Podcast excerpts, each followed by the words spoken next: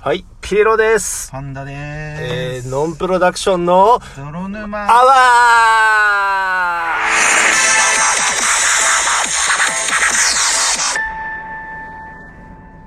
ー初期装備で戦うっていうね。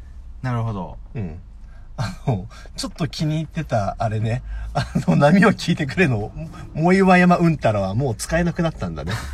きっと、コなんラか、ボ期間が終わったんだ、終わっちゃったんだね。ええなんか、ゴールデンウィーク終わりとかまでだったんだろうね。はいはいやいやいやいや、単行本また持ってくるわ。い。ちょっとさ、ちょっとマジでさ、あれ読みたいんですよ。でしょでちしょ、ょちょ、ちょっとさ、マジ持ってきて。わかった。あ本当に。の、今ね、7巻まで出るから、うんうん 結構ね、やっぱりラジオトーカーさん好きな人多いみたいよ。あでー。もね、あ、の、アニメで追ってるから絶対言わないでっていう人もいた。あの、あ、続きを。そういう、あ、あ今アニメも、いや今、今やってるんだ。うん。あれってどこでやってるのあれね、放送局は。ほら、僕普段さ、あの、僻地に住んでるじゃない。うん、そうだね。だからね、あの、もしかしたら、あの、入ってない。そう、テレビ東京あたりで、どうせテレビ東京ならアニメなんてって思ってたんだけど、なんか、なんだっけ東京 MX とか。なんかああいうやつかな。だよね。ね多分そうだと思うな。僕はあれで見てんのよ。あのー、アマゾンプライムで、はいはいはい放送の2日後ぐらいに出るから、結構さ、なんだろう、あのーアニメ化しちゃうと原作のよ、まあ、いわゆる僕らが言う原作レイプ。はいはいはいはい。あのーまあ、大体僕らが好きなさ、推理小説とかさ、あのー普通の小説だとかを、あの、実写化すると大体まあ、レイプしてくれるじゃあないあ、ですか。大体あのー、ジャニーズにやられてくよね。そうジャニーズにやられ、ジャニーズのそうなんだよ。あれ、こんな話だったっけ俺の好きなこの本みたいな。あのー、推理物でよくあるのが、主人公の性別まで変えてくるっていうのもあるよね。そう、あのね、これね、ちょっとごめん、話脱線するかもしれないけど、はいはいはいはい僕の好きなね、作家に、あの、あやつじゆきとという人がいるんですよ。はいはいはいはいはいまあ、あの、ピエロ君散々ね、イヤーデンタクルスができるほど聞かされてると思うんですよひ。どい話だったな、どんどん橋うんたら とか。ああの、あ今度殺人鬼化しやかな。いワや、ンツ絶ー。対やめろ、あやのめろ、やめろ。ワンと、あの、逆襲編のツーな。うん えーそのあやつじゆきとっていう人がね、一つね、あのーなんだっけ。瞑想館殺人事件っていう作品があったのかな、うんうんうん冥風館から瞑想館か。ごめん、ちょっとそこ覚えてないんだけど、うんえー、その中でね、あのー、えーとね、今日、響くっていう感じと、はいはいはいはい。あの、何か物事が叶う。うん。口辺に十、漢字の十。うんうんうんうんで、どっちも今日って読むじゃん。はいはいはいはい。で、これが双子なんですよ。うん。で、あの、この叶うの方が、うん。あの、現職の刑事。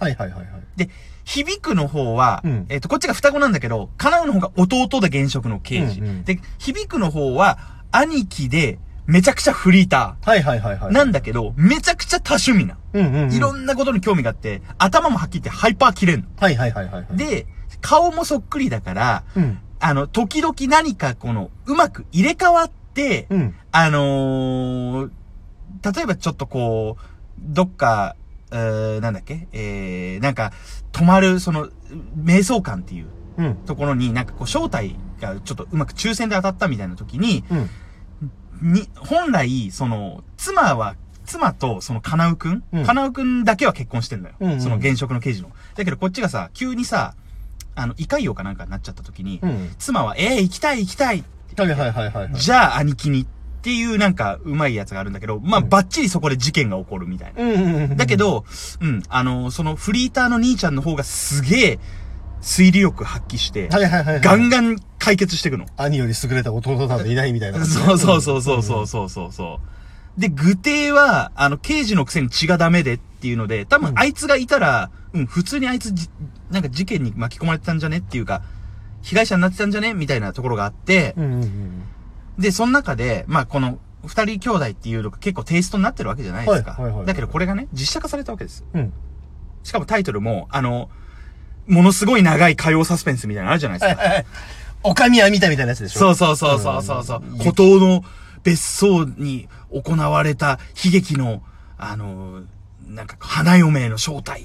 血塗られたウェディングベールの正体は、みたいな、なんかさああ、、欲張りセットのやつね。そうそううんあれでさ、もうあの、なんか、打ち合わせの時に、主人公のね、あの、うん二人設定っていうのもちょっとなくしてもらいたい、みたいなことをお、原作のあやつに言われたらし く、うん。うん。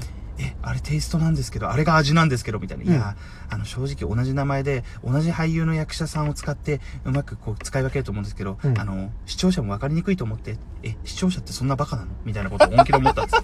で、見たんだけど、うん全然いろいろテイストが変わってて、うんあ、うーん、こういう話だったんだ、名風館事件、みたいなことを本人が言ってたっていうね。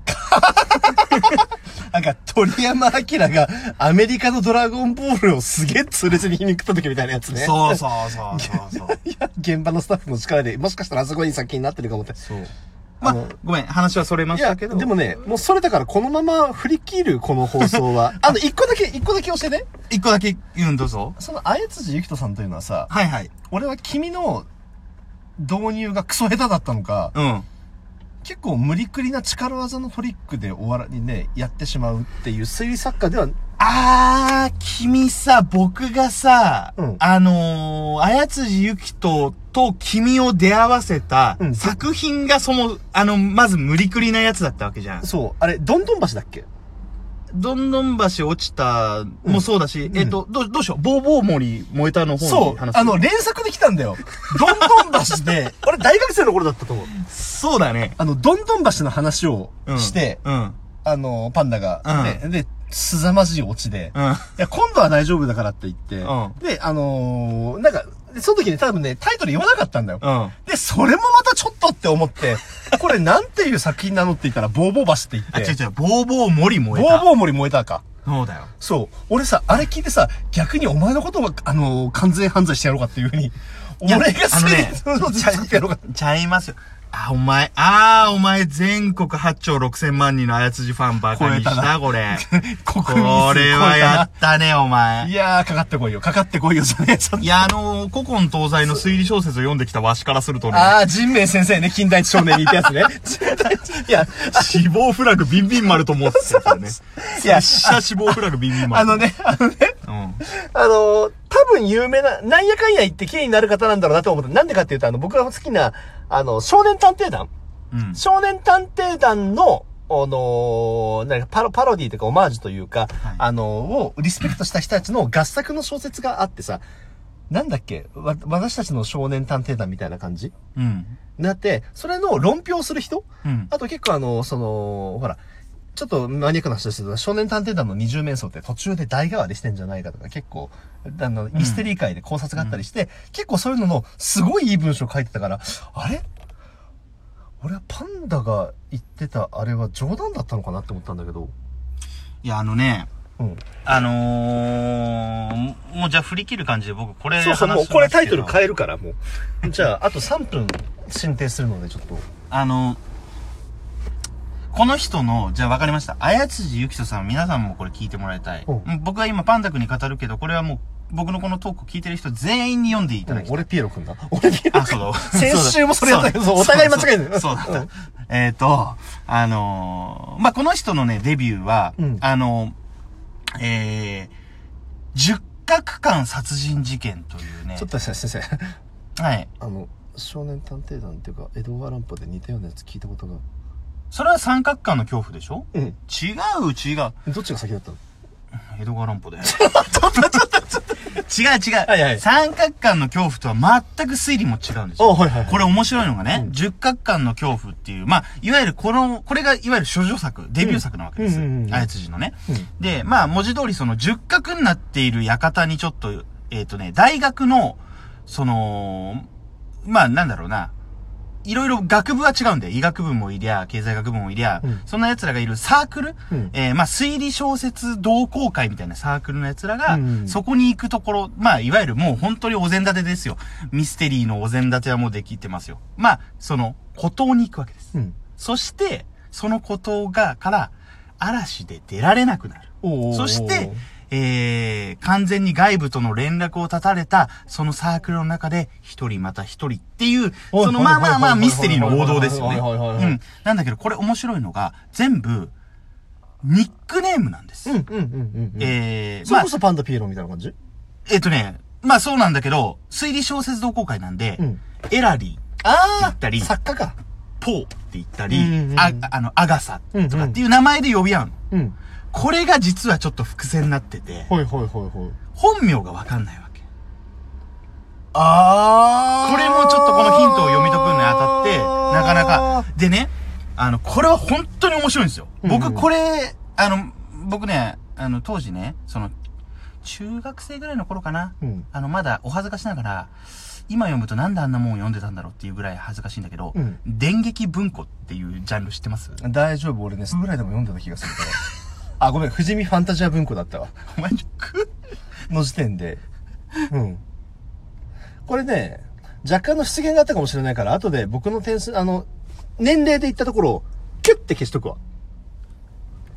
で、えっ、ー、と、あのーまあ、電撃文庫を読んでたんだけど、あの、恥ずかしいわけですよ。うん中学生ぐらいになって。うで、その時に、もうなんか、それっぽいやつ、いわゆるなんかエロビデオ借りる時に一本名作をちょっと挟みましょうみたいな。はいはいはいはいはいうん風と共に去りぬと、あーんパパ困っちゃうみたいなの同時に借りてくみたいなうんうんう。んそういう作戦でやった時に手に取ったのがたまたまあやつの人だった。んで、10画巻じゃなかったんだけど、それがめちゃくちゃ面白くて。うん。うん。で、それで、えー見始めたわけですよ。うんうんうんそしたらめちゃくちゃ面白いんですよ。この人推理小説としてすごい結構本格志向で、はいはいはい。フーダニットって言われてる、もあうー誰が犯人だっていうところに焦点を置いた、やっぱりこう、小説すごく書くわけですよ。うん、うん、うん、でね、いろいろスプラッターとかも、うん。ちょっと待って、うん。